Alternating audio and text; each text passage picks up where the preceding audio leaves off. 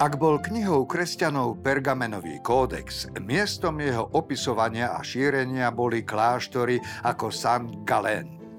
Po páde rímskej ríše sa baštou kníh a vzdelania stala církev. Po mnoho storočí boli knihy takmer výhradnou súčasťou církevného sveta.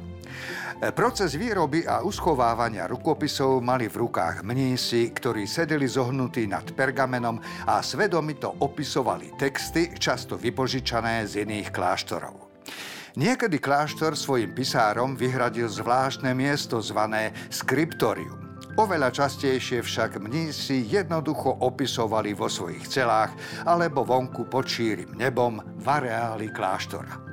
Toto bol úryvok z dnešnej knihy dňa.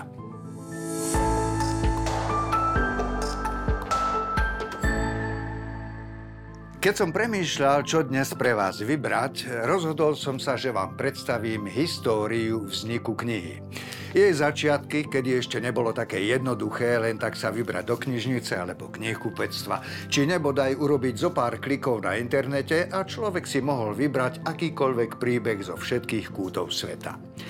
Dnešná kniha dňa vás zavedie do histórie a objasní jej súvislosti. Na pozadí historických faktov sa odohráva príbeh slávneho knihkupca Vespasiana da Bističiho, ktorý sa zo syna zadlženého oca stáva knihkupcom, čo na objednávku tvorí rukopisy pre samotného pápeža.